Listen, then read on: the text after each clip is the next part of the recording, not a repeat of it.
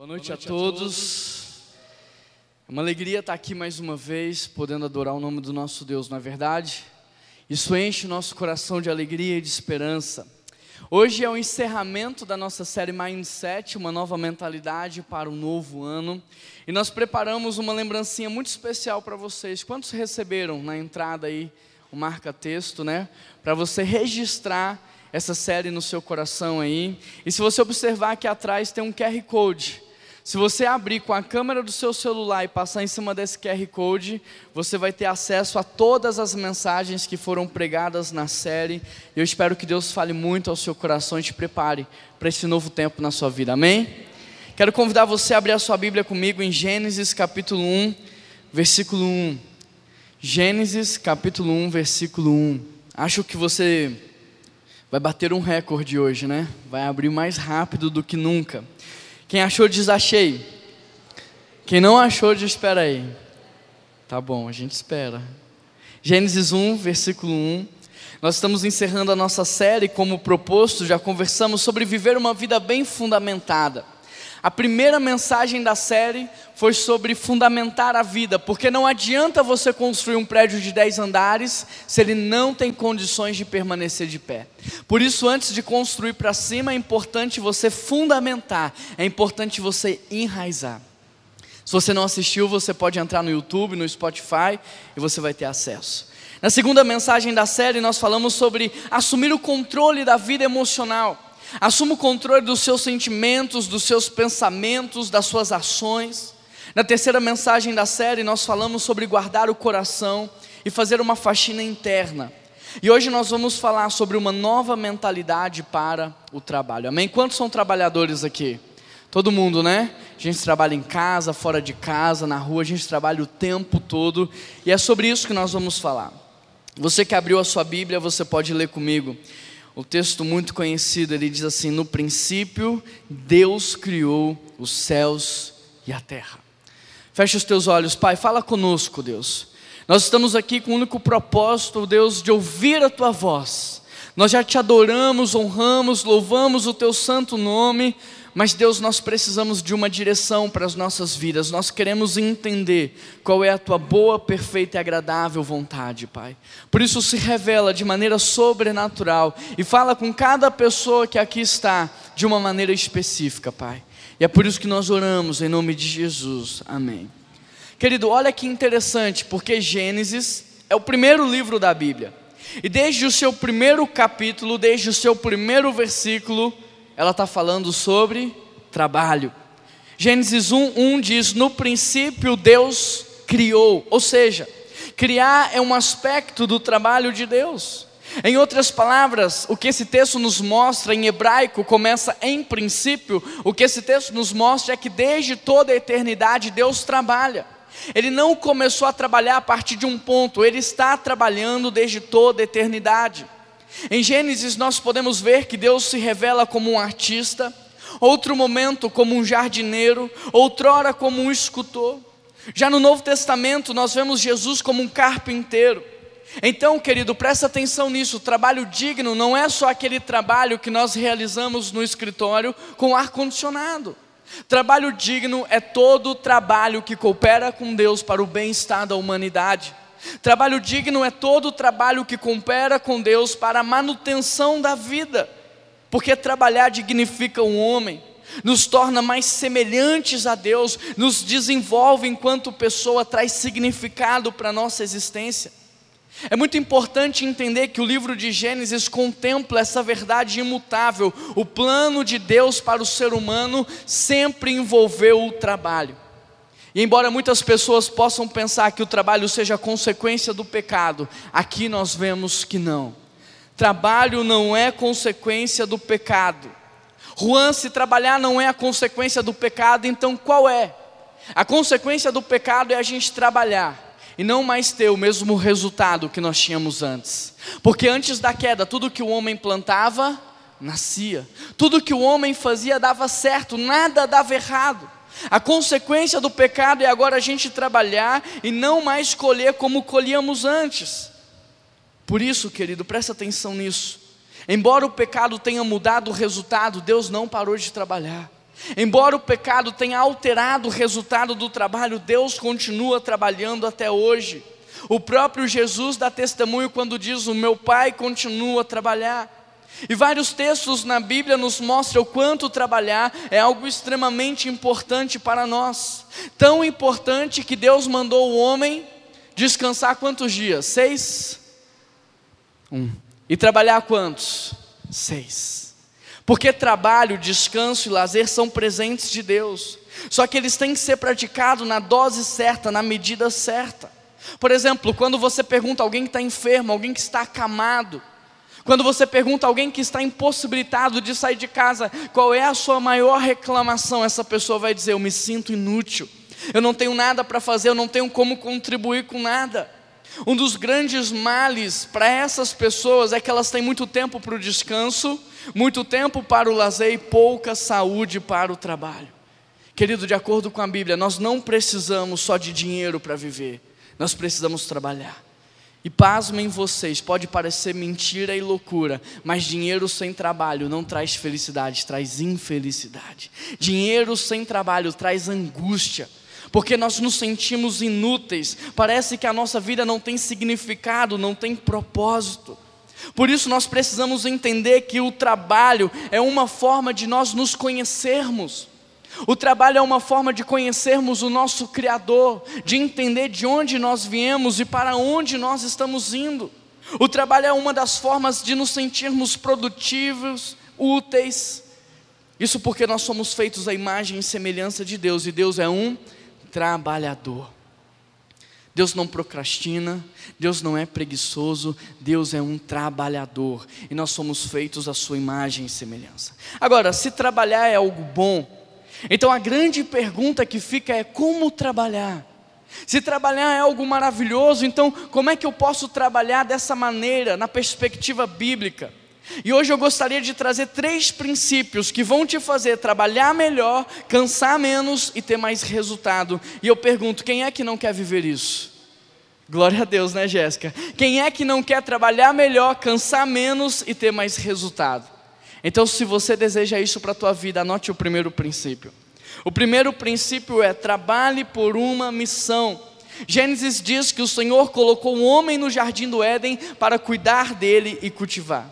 Querido, presta atenção nesse tópico. Trabalhe por uma missão.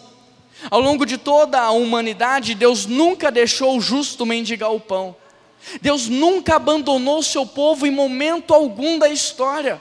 Quando não tinha comida, ele fez o maná cair do céu. Quando não tinha água, ele fez a água brotar da pedra. Mas o tempo todo ele estava lá. Porque o nosso Deus, ele não é só criador, mas ele também cuida de tudo que ele criou. Quando ele fez o jardim, logo providenciou a água. Quando fez as plantas, ele deu o crescimento. Quando fez os animais, é porque já tinha alimento. Quando fez o homem, logo providenciou uma companheira. Querido, observe que Deus só faz os animais depois de ter feito comida e água em abundância. Deus só nos criou depois de ter preparado um lugar para nós, porque Deus não só cria como cuida. A palavra de Deus diz que até hoje, até hoje, Ele sustenta a criação com o poder da Sua palavra. Querido, Deus não só cria, Ele também cuida.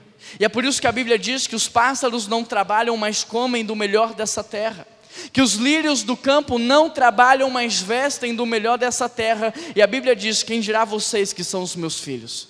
Se eu faço isso pelo pássaro, se eu faço isso pelo lírio, imagina o que eu não posso fazer por você, que é o meu filho. Você já viu um passarinho morrer de fome? Só morre de fome o passarinho que está preso em cativeiro, porque enquanto ele está fazendo o que Deus mandou, ele tem sustento. Enquanto o pássaro e o lírio estiverem no lugar que Deus colocou, fazendo o que Deus mandou, nada vai faltar para eles. E é isso que a palavra diz: buscai primeiro o meu reino, e todas as demais coisas os serão acrescentadas. Para que você possa entender esse princípio, imagina um contexto de uma empresa familiar. Na empresa familiar você tem dois tipos de trabalhadores, o CLT e o filho. E eu te pergunto, qual desses dois trabalham exclusivamente pelo salário? É o trabalhador CLT, porque ele depende do salário para viver. Se cair 10 centavos a menos, ele vai reclamar, porque ele depende daquilo, mas o filho não. O filho não vive do salário, o filho vive do que o pai tem. O filho desfruta do que o pai tem, o filho mora na casa do pai, desfruta dos carros do pai. Quanto mais a empresa crescer, mais o filho vai poder desfrutar. E é justamente isso que o texto está dizendo: busque o meu reino e todas as demais coisas vos serão acrescentadas. Mas o problema de muitos cristãos, talvez a razão de você não estar tá vivendo isso, é porque muitos de nós nos portamos como funcionários e não como filhos. Por exemplo, na história do filho pródigo, enquanto ele estava na casa do pai, o texto diz que ele comia banquetes. Mas em determinado momento da sua história, o texto nos mostra que ele está no fundo do poço comendo a comida dos porcos. E eu te pergunto, por que, que isso aconteceu? Porque ele abandonou o pai. Porque ele saiu da casa do pai, porque ao invés de viver como filho, ele se portou como funcionário. Ao invés de trabalhar para o pai, ele quis conquistar o seu próprio império, fazer o seu nome famoso. E por causa disso, ele termina a vida no fundo do poço. Mas olha que interessante, porque quando o filho pródigo volta para casa, eu te pergunto: ele é recebido como um funcionário? Não, o pai coloca um anel no seu dedo, o convida para um banquete, o recebe como uma festa. Querido, a história do filho pródigo está escrito na Bíblia para nos mostrar: não importa o que você fez, apenas volta para a casa do teu pai. Apenas volta para Deus, volte a se relacionar com Ele como um filho.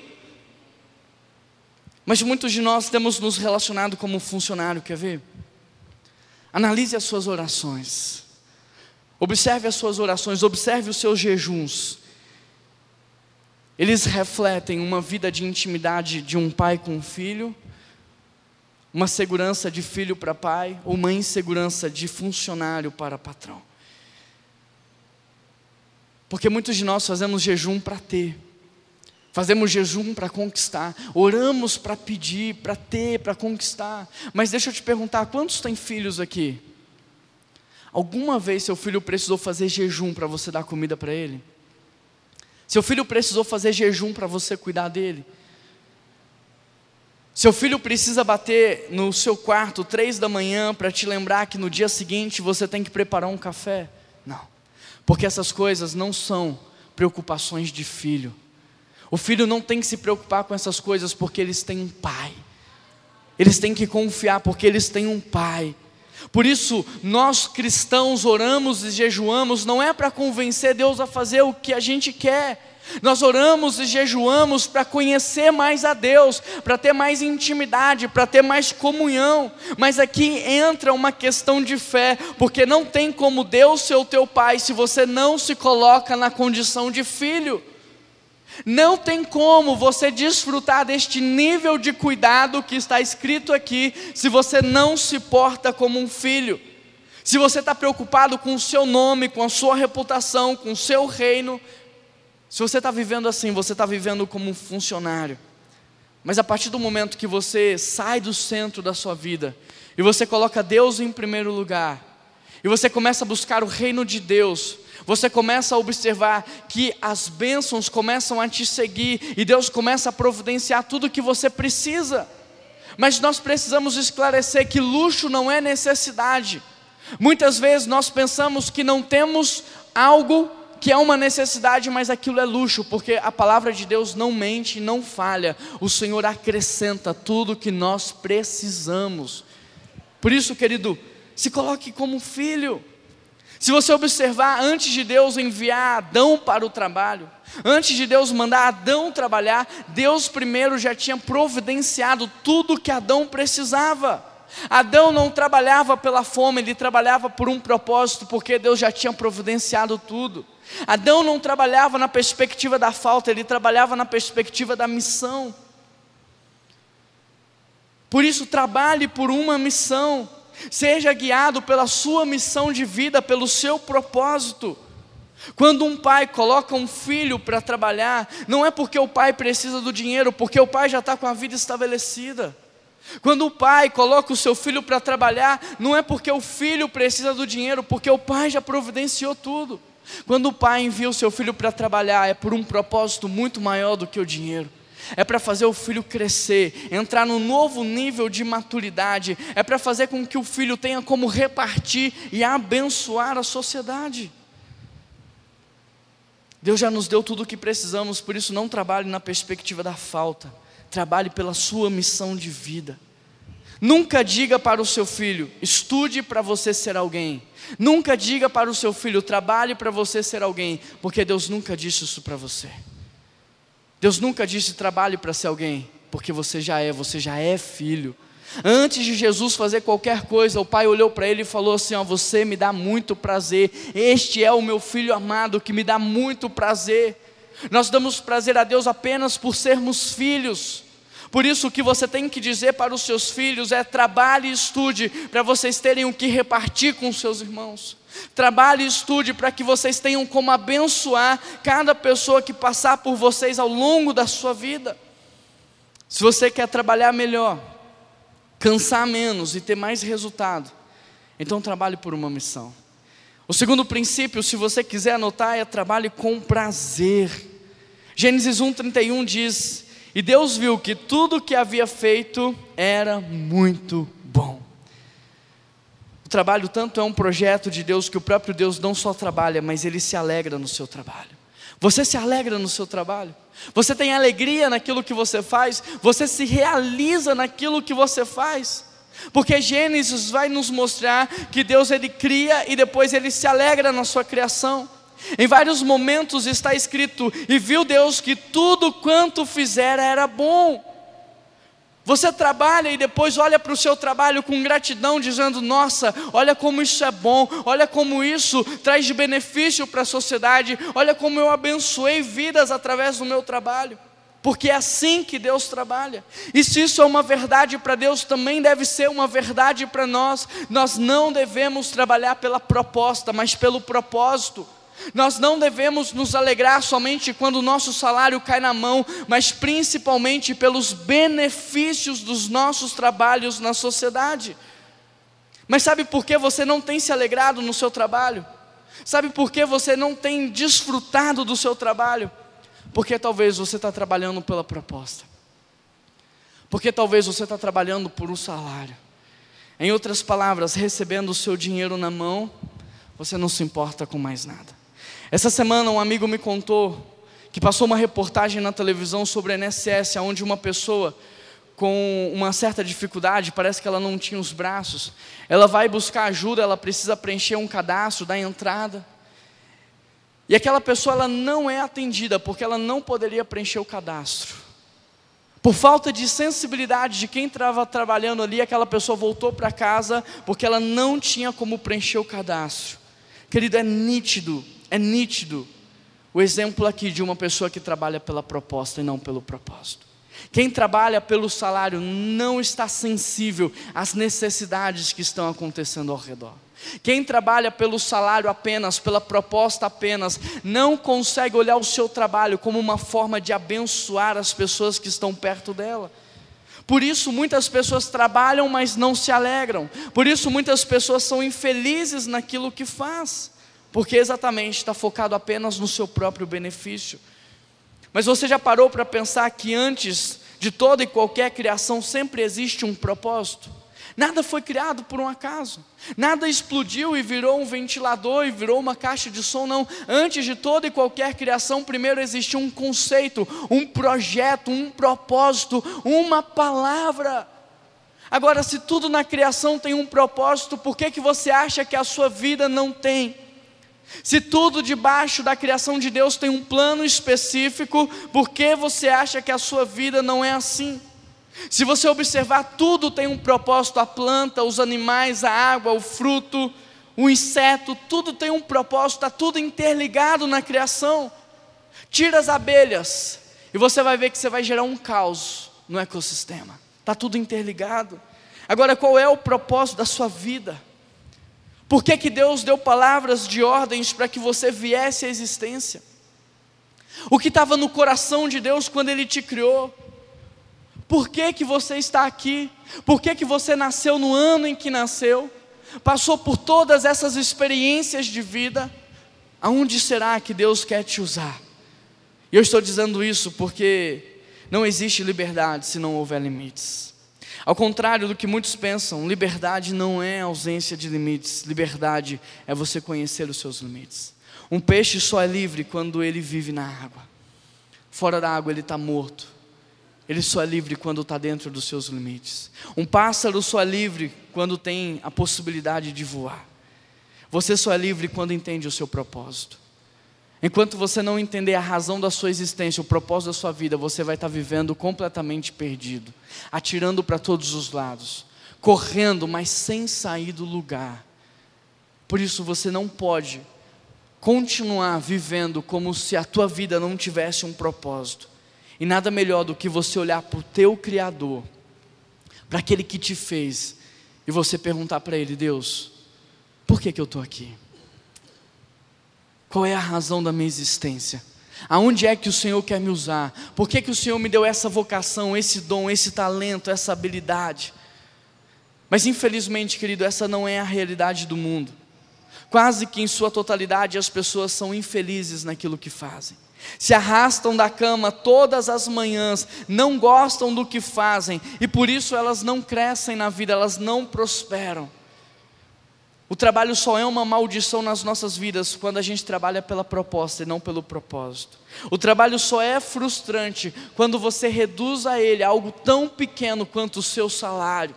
Dinheiro é importante, é, mas existem outras coisas que são tão ou mais importantes do que ele e que a gente está negligenciando.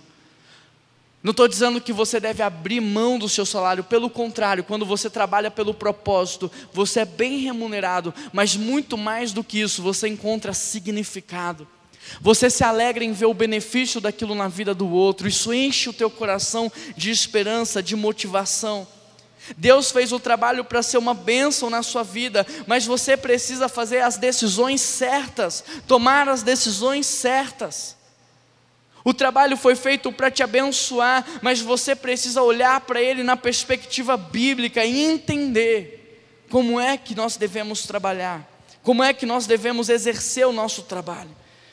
Porque quem trabalha pelo propósito, querido, recebe seu salário, mas recebe muitas coisas que são imensuráveis e intangíveis. Sabe por que Deus ele valoriza tantos trabalhos. Se a gente observar a palavra de Deus, a gente vai ver que até o descanso de Deus tem a ver com o seu trabalho. Porque Deus não descansava porque ele estava cansado. Deus, quando ele descansava, é porque ele estava contemplando a beleza dos seus feitos. Descansar, na perspectiva bíblica, é muito mais do que você só parar. É muito mais do que ausência de trabalho, descanso e, e lazer tem a ver com um estado de vida contemplativo. É uma condição de você olhar para o seu trabalho e vislumbrar os benefícios do seu trabalho na vida da sociedade. Agora, por que que você para, mas não descansa? Por que que você tira folga semanal, mas fica mais cansado? Por que que você tira férias e volta a trabalhar como se nem tivesse tirado? Porque descanso é muito mais do que parar. Descanso é parar, é se distanciar um pouco do trabalho e poder olhar para Ele com gratidão. Deus, muito obrigado por ter me dado esse privilégio. Muito obrigado pela oportunidade de fazer algo na sociedade, de fazer algo que abençoe as pessoas. Descanso e lazer na Bíblia é um estado contemplativo, é um estado de alegria, é um estado de gratidão. Agora, como é que você vai se alegrar no seu trabalho se você está focado apenas nos benefícios que ele traz para você e não para a sociedade? Como é que você vai olhar com gratidão se você está focado apenas na proposta? João Calvino diz: será que Deus fez as árvores frutíferas somente para nos alimentar? Porque é interessante que tudo que Deus fez era agradável aos olhos. As árvores foram feitas não só para nos alimentar, mas para serem contempladas na sua beleza. E é isso que nos falta hoje, entender que o trabalho não é só uma forma de sustento, mas é um benefício para as nossas vidas e para a vida da humanidade. Repare bem, tudo que Deus criou era agradável aos olhos, era perfeito em seu funcionamento. Por isso, descanso e lazer é muito mais do que ausência de trabalho, de esforço. Descanso e lazer é uma questão de você ser grato, de você tirar um dia da semana para celebrar a vida celebrar os feitos, celebrar o que você tem realizado. Por isso, querido, se você quer trabalhar melhor, Se você quer cansar menos, se você quer ter mais resultado, em primeiro lugar, trabalhe por uma missão. Em segundo lugar, trabalhe com prazer. E em terceiro lugar, anote esse princípio: trabalhe fazendo uma coisa de cada vez. A palavra do Senhor diz em Gênesis 2, versículo 4: Quando o Senhor Deus criou os céus e a terra, nenhuma planta silvestre nem grão havia brotado porque Deus ainda não tinha mandado chuva para regar e não havia quem cultivasse. É muito interessante você observar a criação de Deus, porque Ele faz uma coisa de cada vez. É lindo ver a maneira como Deus criou a humanidade, como Deus criou todas as coisas, porque com uma só palavra Ele poderia ter criado tudo o que existe, mas não é assim que Ele faz. Ele dividiu os dias da criação em conjuntos de coisas específicas inclusive por ordem de prioridade. É lindo ver que Deus tinha um projeto para a criação e que Ele respeita esse projeto, fazendo uma coisa de cada vez, em uma ordem de prioridade, uma ordem sequencial. Por exemplo, no primeiro dia, depois de ter criado o planeta, Deus fez a separação entre o céu e a terra, entre dia e noite. No segundo dia, Ele criou o firmamento. No terceiro dia, ele separou os continentes, oceanos, vegetação. No quarto dia, ele criou o sol, a lua, as estações, dias e anos. No quinto dia, ele criou os peixes e os pássaros. No sexto dia, os animais. E por fim, o homem e a mulher. Olhando pela lógica da criação, o ser humano não poderia existir se primeiro Deus não tivesse preparado um lugar para ele. E é por isso que Deus coloca o homem no último dia. Olhando pela lógica da criação, Deus não poderia ter feito os animais se primeiro não existisse abundância de água e de comida. Os peixes e as aves não poderiam ter sido criados se Deus não tivesse feito a separação entre os oceanos. O sol e a lua não fariam sentido se não tivesse dia e noite. Tudo isso nos mostra que definir prioridades e fazer uma coisa de cada vez gera qualidade em tudo que nós fazemos. Algo que se repete em toda a história da criação é a seguinte expressão: e viu Deus que tudo era bom. Por quê? Porque ele definiu prioridades, ele focou e isso gerou resultado. Em outras palavras, um bom resultado nas nossas vidas não é apenas quantitativo, mas também qualitativo. Por exemplo, todas as árvores e plantas foram criadas no mesmo dia. E todas elas eram perfeitas, maravilhosas, excepcionais. Sabe por quê? Porque naquele dia o Criador fez apenas isso. Ele não dividiu a sua atenção com mais nada. Se você observar, existe uma variedade muito grande de árvores e plantas e todas elas são maravilhosas. Você não consegue encontrar defeitos, por quê? Porque Deus priorizou a criação naquele dia. E queridos, esse é o grande desafio do nosso tempo porque hoje nós nos achamos multitarefas. Pensamos que podemos fazer várias coisas ao mesmo tempo. Mas deixa eu te dizer algo: a gente até pode fazer muitas coisas ao mesmo tempo, mas não faremos tão bem feito quanto poderíamos. A gente até pode fazer muitas coisas, mas não vai ser no mesmo nível de excelência quanto se a gente estivesse fazendo uma coisa de cada vez. Eu não sei se você sabe, mas o conceito de humanos fazendo mais de uma coisa ao mesmo tempo, ele tem sido estudado desde 1920 por profissionais da saúde. E só em 1960 é que nasce o termo multitarefas. E o interessante é que esse termo ele nasceu para descrever computadores que sabiam realizar várias funções e não seres humanos que faziam várias coisas ao mesmo tempo. O que poucas pessoas sabem é que quando nós estamos fazendo duas coisas, três coisas ao mesmo tempo, o nosso cérebro, na verdade, está alternando o foco entre elas. Por exemplo, quando eu estou dirigindo, eu estou focado na direção, mas quando eu pego o meu celular, o meu cérebro alterna o foco da direção para o celular. Pesquisas nos mostram que uma simples ligação no viva voz do painel do carro é capaz de retirar 40% da sua atenção. Então a verdade é que a gente não é capaz de fazer muitas coisas ao mesmo tempo. A verdade é que a gente fica alternando o nosso foco, a nossa atenção. E isso explica porque a gente deixa a comida queimar. Explica porque a gente esquece, às vezes, a criança dentro do carro. Explica muitas tragédias que acontecem dentro de casa. Muitas tragédias acontecem por falta de atenção plena naquilo que nós estamos realizando. Já reparou que quando você está dirigindo o seu carro e você está perdido, você abaixa o volume do som? Já reparou isso? É um alerta do seu corpo. É como se o seu corpo estivesse gritando para você: ei, se você continuar alternando a atenção, nós nunca vamos encontrar o número da casa. Então foca atenção plena para que a gente consiga sair daqui. Queridos, eu sei que a nossa sociedade valoriza pessoas que fazem muitas coisas ao mesmo tempo, só que biblicamente fazer várias coisas ao mesmo tempo não reflete excelência, reflete desorganização, falta de disciplina e bagunça. Pesquisas mostram que hoje cerca de um terço dos nossos dias é desperdiçado nas distrações. Você está trabalhando, o seu WhatsApp toca, você vai ver uma mensagem, dessa mensagem você vai para o Instagram e quando você percebe, foi uma hora do seu dia. Um terço dos nossos dias é desperdiçado. Agora pensa no prejuízo disso na sua vida a longo prazo. O que muitos médicos têm dito é que alternar tarefas tem um preço.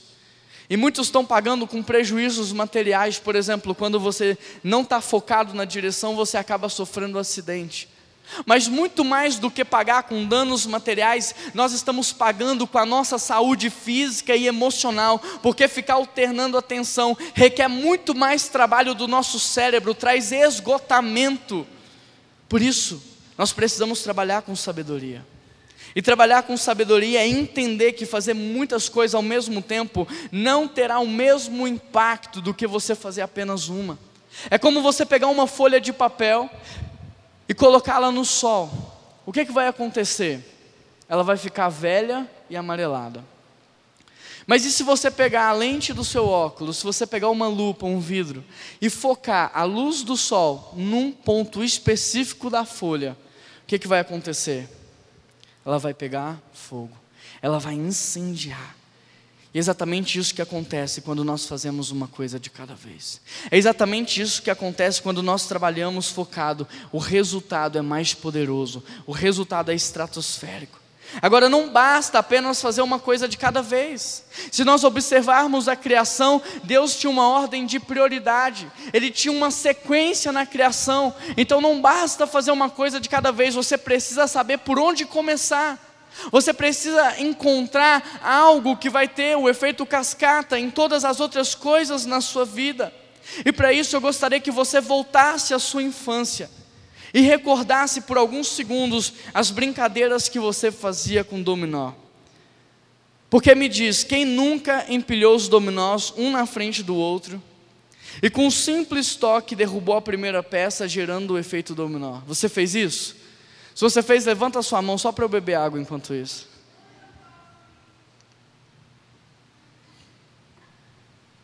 Querido, essa simples brincadeira pode revolucionar a sua vida. Se você entender o princípio por trás dessa brincadeira, isso pode transformar a sua vida. Porque muitos de nós estão se matando todos os dias para derrubar uma pecinha de cada vez. E é o dia inteiro a gente derrubando as pecinhas. Mas já parou para pensar que se você encontrar qual é a peça certa, ela pode derrubar todas as outras por você? Você já parou para pensar que se você encontrar a peça certa e alinhar ela com as demais, com um simples toque, ela pode derrubar todas para você? Muito mais do que uma brincadeira, esse princípio é uma estratégia de vida, porque nós, quando nós descobrimos qual é a peça que, se derrubada, derruba as outras, então com um simples movimento nós alcançamos mais resultado. Por isso, a grande sacada dos nossos dias é justamente descobrir que peça é essa. Pensa na sua vida. Porque a peça da minha vida não é a peça da sua, então pense na sua vida, no que Deus fez na sua história, no que Deus tem falado com você, nos seus dons, nos seus talentos, naquilo que te incomoda no mundo, naquilo que faz teu coração bater. Pensa na tua vida. Qual será a peça que tem efeito dominó nas outras? Qual será a peça que tem efeito cascata no, no restante da sua vida? Depois de muita reflexão, eu descobri que, por exemplo, na minha vida, essa peça é a pregação. Porque através da pregação eu estou direcionando as pessoas, liderando as pessoas, mobilizando a igreja, conversando com as pessoas. A pregação ela tem um efeito cascata porque ela gera mais resultado do que eu imagino. Portanto, se a pregação é a minha peça, então agora eu vou focar. Eu vou investir tempo na minha vida com Deus, eu vou investir tempo numa vida consagrada, eu vou investir tempo estudando a palavra, me relacionando com vocês, para que no dia da pregação eu possa responder as perguntas que estão sendo feitas. E não falar sobre algo que não estamos vivendo ou que Deus não queira falar para a sua igreja. Fazendo bem, essa primeira peça eu posso gerar muito resultado, mas qual é a sua peça? Na sua área, naquilo que você faz, qual é o seu foco? Porque se você observar o presidente de uma multinacional, ele tem a mesma quantidade de horas que você tem no dia. O presidente de uma nação tem a mesma quantidade de horas que você tem no dia. E muitas vezes esse presidente, esse CEO, ele administra milhares de empresas em vários países, continentes, estados, cidades. Ele gerencia milhares de pessoas e às vezes eu e você em um dia não conseguimos organizar o nosso quarto. Em um dia não conseguimos organizar nossa casa. Então, qual é a diferença? Querido, a diferença não é a quantidade de tempo. Ambos têm a mesma quantidade de tempo, a diferença está na administração do tempo.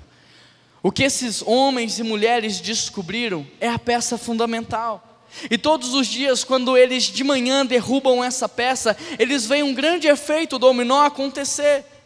Por exemplo, para muitos executivos, essa peça fundamental é uma reunião gerencial. E às vezes, com uma reunião de 30 minutos com três pessoas, esses homens têm efeito global. Porque aquelas pessoas são estratégicas, aquelas pessoas lideram outras milhares de pessoas. E Jesus, ele fez exatamente isso, é nele que nós nos inspiramos. Jesus focou na sua vida com Deus e na formação dos seus doze, e através dos doze, ele alcançou o mundo inteiro, todas as nações, todos os continentes. Por isso, querido, quanto mais cedo você descobrir qual é a sua peça-chave, quanto mais rápido você focar nela, mais assertivo você será, menos esforço você terá e mais resultado você vai alcançar na tua vida. Se você estudou administração, essa é a lei de Pareto, que diz que 80% dos resultados vem de 20% dos esforços. Por isso eu te pergunto, qual é a sua peça? Qual é o seu foco? Olha que legal, em 1983 eles fizeram um experimento muito interessante. Eles criaram várias peças de dominó e uma era sempre o dobro do tamanho da outra. Interessante porque eles descobriram que uma peça de um metro não poderia derrubar uma de 15. Mas uma de um derrubava uma de dois, que derrubava uma de quatro, que derrubava uma de oito, que derrubava uma de dezesseis. E é interessante porque se eles continuassem esse experimento, em pouco tempo aquela peça de dominó de um metro teria o efeito de destruir um prédio, de derrubar um prédio. Ou seja, uma peça de dominó teria um efeito poderoso. Se eles continuassem, eles poderiam fazer qualquer coisa. O que eu estou te dizendo é: estabeleça prioridades. Estabeleça prioridades, foque no que é certo, para que você possa ter resultado na sua vida. E pasmem vocês, porque quando a gente fala de derrubar dominós, não exige muito esforço. A única coisa é que todos os dias de manhã você vai ter que avaliar suas prioridades, focar no que é certo, alinhar as peças e dar um simples toque, e todo o restante vai acontecer. E é exatamente isso que os grandes líderes fazem. Eles não constroem uma lista imensa de tarefas, não, eles refletem todas as suas atividades, nos efeitos daquelas atividades, então eles escolhem algumas. Querido, o sucesso não exige uma lista gigante de tarefas. O sucesso existe uma pequena lista, porém de alto impacto. Por isso, anote o que eu vou te dizer: muitas coisas na vida são importantes, mas há sempre uma que é mais importante do que as outras. E o segredo é conseguir enxergar isso. Nem sempre aquilo que grita mais é o mais importante nas nossas vidas. Por isso nós precisamos aprender a focar, a dizer não para as distrações e a focar no que é correto. Qual é a sua única peça? Porque não existe uma peça para a sua vida inteira, existe uma peça para cada esfera, para cada área da sua vida. Por exemplo, na minha vida, a atividade física é uma peça fundamental. Por quê? Porque quando eu aciono a atividade física, automaticamente eu melhoro a minha alimentação, eu melhoro a minha saúde, eu melhoro o meu sono, eu melhoro a minha disposição para trabalhar, eu melhoro a minha criatividade, eu melhoro o meu humor. Percebe? Com um simples movimento, eu tenho um efeito cascata, um efeito dominó. A minha vida com Deus também é uma peça fundamental. Porque quando eu tenho vida com Deus, eu prego melhor, eu aconselho melhor, eu sou uma pessoa melhor, eu sou um amigo melhor, eu sou um filho melhor, um marido melhor, um pai melhor. Por isso, querido, ter foco é uma arte. Porque ter foco é você aprender a remover o entulho e focar no que é mais importante. Ter foco não é você apenas aprender a dizer sim para as coisas certas, mas é você aprender a dizer não para as distrações. E o interessante é porque o diabo investe muito nas distrações, porque o tempo todo ele quer nos tirar do caminho. Ele chega até a criar missão fantasma. E o que é uma missão fantasma? É algo que te desvia 5% da rota. É algo que te atrasa, que faz você perder tempo. Por exemplo, o rei Xerxes, como rei, a sua missão era governar e fazer o melhor para o povo, mas a sua missão fantasma era se exibir, era se mostrar. Ele perdia tempo com isso, ele perdia o foco com isso. A rainha Esther, ela tinha a missão de salvar o povo, mas como rainha, se ela não prestasse atenção, ela poderia se perder na sua missão fantasma, que era curtir as regalias do reino. Jesus, por exemplo, tinha um foco, a missão de salvar a humanidade. E a sua missão fantasma era salvar o homem sem sofrimento, sem ter que passar pela cruz. Satanás tentou fazer Jesus cumprir a sua missão sem fome, sem dor e sem oposição. Pedro chegou para Jesus e disse: Olha, o sofrimento é desnecessário, você não precisa morrer. E até pendurado naquela cruz, as pessoas disseram para ele: Salvou os outros, salva você mesmo. Mas Jesus lutou o tempo todo contra as distrações. O povo dizia para ele: vai para essa cidade, porque a multidão está lá. E ele dizia: não, eu vou para o deserto ter vida com o Pai. Jesus lutou o tempo todo contra a sua missão fantasma, contra as distrações. Por isso eu te pergunto: qual é a sua missão de vida?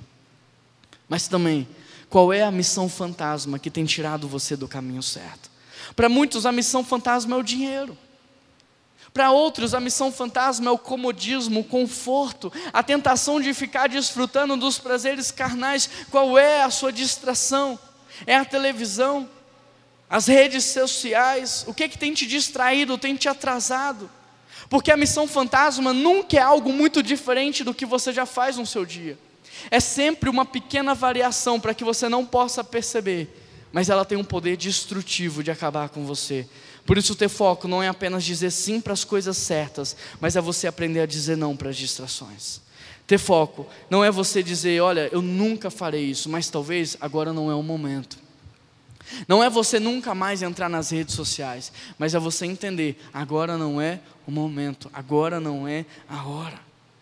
Nós já estamos caminhando para o fim e eu quero te ajudar a organizar a tua agenda pessoal. Por isso, pense na função do relógio e pense na função de uma bússola. Pensou? O relógio ele marca o tempo e a bússola o que ela faz? Ela aponta uma direção. Diante disso, eu gostaria de desafiar a pensar na sua agenda a partir desses dois objetos. Hoje você monta a sua agenda com base no relógio ou com base na bússola. Você monta a sua agenda a partir do tempo livre que você tem ou a partir do seu propósito de vida, da missão que Deus te deu. Em outras palavras, você apenas está ocupando o seu tempo ou você está movendo a sua vida na direção que Deus determinou para você. Porque eu e você precisamos entender que a nossa agenda diária é como uma ponte que nos conecta à nossa missão, ao nosso futuro. Em outras palavras, você não escolhe o seu futuro você escolhe os seus hábitos, e os seus hábitos, eles criam o seu futuro. Escolhemos o nosso futuro através das decisões que tomamos, dos nossos hábitos, coisas que praticamos todos os dias. Ou seja, Deus não te deu 24 horas por dia para você desperdiçar. Deus não te deu 24 horas por dia só para você preencher esse dia com atividades, não. Deus te deu 24 horas por dia para você realizar a missão que Ele te deu. Porque no dia do juízo ele vai te perguntar: você fez isso? E talvez você vai falar: não, isso eu não fiz, mas eu fiz isso, isso, isso, isso. E ele vai falar: mas eu não pedi para você fazer essas coisas. Você fez isso? Então nós temos que usar o nosso tempo para cumprir a missão, o propósito que Deus nos deu. Você pode ter um dia cheio, mas isso não significa que você foi útil, porque ser útil é cumprir o seu papel na terra. Por isso, tente pensar na sua agenda a partir de uma bússola e não a partir do relógio. Monte a sua agenda a partir da direção que Deus está te dando, porque vão ter eventos legais, vão ter compromissos legais, mas às vezes não tem nada a ver com o propósito da sua vida e você vai ter que dizer: não agora, agora eu não posso, eu estou focado na missão que Deus me deu. Quais são os compromissos e tarefas hoje que te levam ao próximo nível da sua missão? Quais são os compromissos e tarefas que estão te atrasando, que estão te desviando do propósito que Deus te deu? Porque pensa só, não adianta fazer muita coisa e fazer rápido se você está indo na direção errada. Não adianta você fazer muita coisa e fazer rápido se você está caminhando para a direção errada. Porque produtividade não é fazer muito, é você fazer certo. Produtividade não é você fazer muito, mas é você caminhar para o lugar certo. Quero já chamar a banda aqui na frente, para parecer que está acabando. E enquanto eles sobem, eu queria que você pensasse em algo muito especial. Pensa em tudo que você faz ao longo do seu dia. Você já reparou que 100% de tudo que você faz num dia, 80% qualquer, qualquer pessoa poderia fazer no seu lugar? Qualquer pessoa poderia lavar sua louça, arrumar sua casa, dirigir seu carro, checar seus e-mails, responder as suas mensagens. De 100% de tudo que você faz, 80% qualquer pessoa poderia fazer no seu lugar. Sobrou quanto? Quanto? 20%. Dos 20% que sobraram, 15%, se você treinar alguém, pode fazer por você. Dirigir uma reunião, vender um produto, fabricar algo, criar algo no seu lugar. Se você treinar uma pessoa, 15% pode fazer por você. De 100% de tudo que você faz, sobrou quantos por cento? 5% só você pode fazer. Ninguém pode fazer no seu lugar. Só você é responsável por estes 5%. Por exemplo, só eu posso ter vida com Deus. Ninguém pode ter vida com Deus no meu lugar. Ninguém pode ler a Bíblia por mim, só eu posso fazer isso por mim. Só eu posso orar e cultivar um relacionamento de intimidade e comunhão com Deus. Só eu posso buscar uma vida de santidade, uma vida de integridade. Ninguém pode fazer isso por mim. Só eu posso cuidar da minha saúde física, saúde emocional. Só eu posso praticar atividade física. Ninguém pode me substituir. Há coisas, querido, que ninguém pode fazer no seu lugar que você é o único responsável por elas. Mas eu te pergunto, aonde é que você está gastando mais tempo? Porque nós temos a tendência natural de investir a maior parte do nosso tempo naquilo que qualquer pessoa poderia fazer, e nós deixamos de lado aquilo que só nós poderíamos fazer. Como consequência disso, terminamos os nossos dias esgotados, cansados, destruídos. Você pode ser substituído na sua empresa a qualquer momento mas você não pode ser substituído enquanto pai dos seus filhos. Você pode ser substituído numa reunião de negócios, mas você não pode ser substituído enquanto esposa, enquanto marido. Você pode ser substituído num compromisso comercial, mas você não pode ser substituído na sua vida com Deus. O que que só você pode fazer e você tem negligenciado? O que que só você pode fazer e você não está fazendo? Porque isso está te atrapalhando. E nós não podemos continuar 2020 sem mudar a nossa atitude, porque o que constrói o nosso futuro são os nossos hábitos. Você precisa começar 2020 investindo no que é correto, investindo no que é certo. Eu não estou dizendo que você não vai fazer os outros 95%, o que eu estou dizendo é, faça os 5% e ele terá efeito dominó nos 95%. Faça os 5% e eles vão influenciar todo mais. Invista nos 5% e o restante vai ficar mais fácil. Invista nos 5%. Porque são justamente esses 5% que vão definir o nível da tua influência na sociedade. São justamente esses 5% que vão testificar o quão genuíno é o legado que você está deixando para a sua descendência, para as próximas gerações. São justamente esses 5% que vai definir a tua vida com Deus, a tua alegria, a tua felicidade aqui na terra. Por isso, foque no que é certo. Foi isso que Jesus Cristo fez. As pessoas diziam para ele: Vamos para essa cidade, porque lá tem uma multidão. E ele dizia: Não, eu vou para os meus 5%. Eu vou para o deserto, eu vou ter vida com Deus. Eu vou para lá, porque é isso que vai influenciar todas as demais coisas. Querido, se você não sabe por onde começar, comece por Jesus. Coloque Jesus no centro da tua vida, porque Ele vai mudar todo o restante. Se você coloca Jesus no centro da tua vida, Ele muda teu casamento, tem efeito cascata. Se você coloca Jesus no centro, você começa a ser transformado como homem, transformado como mulher, transformado enquanto casal, transformado enquanto pais, transformado enquanto profissional.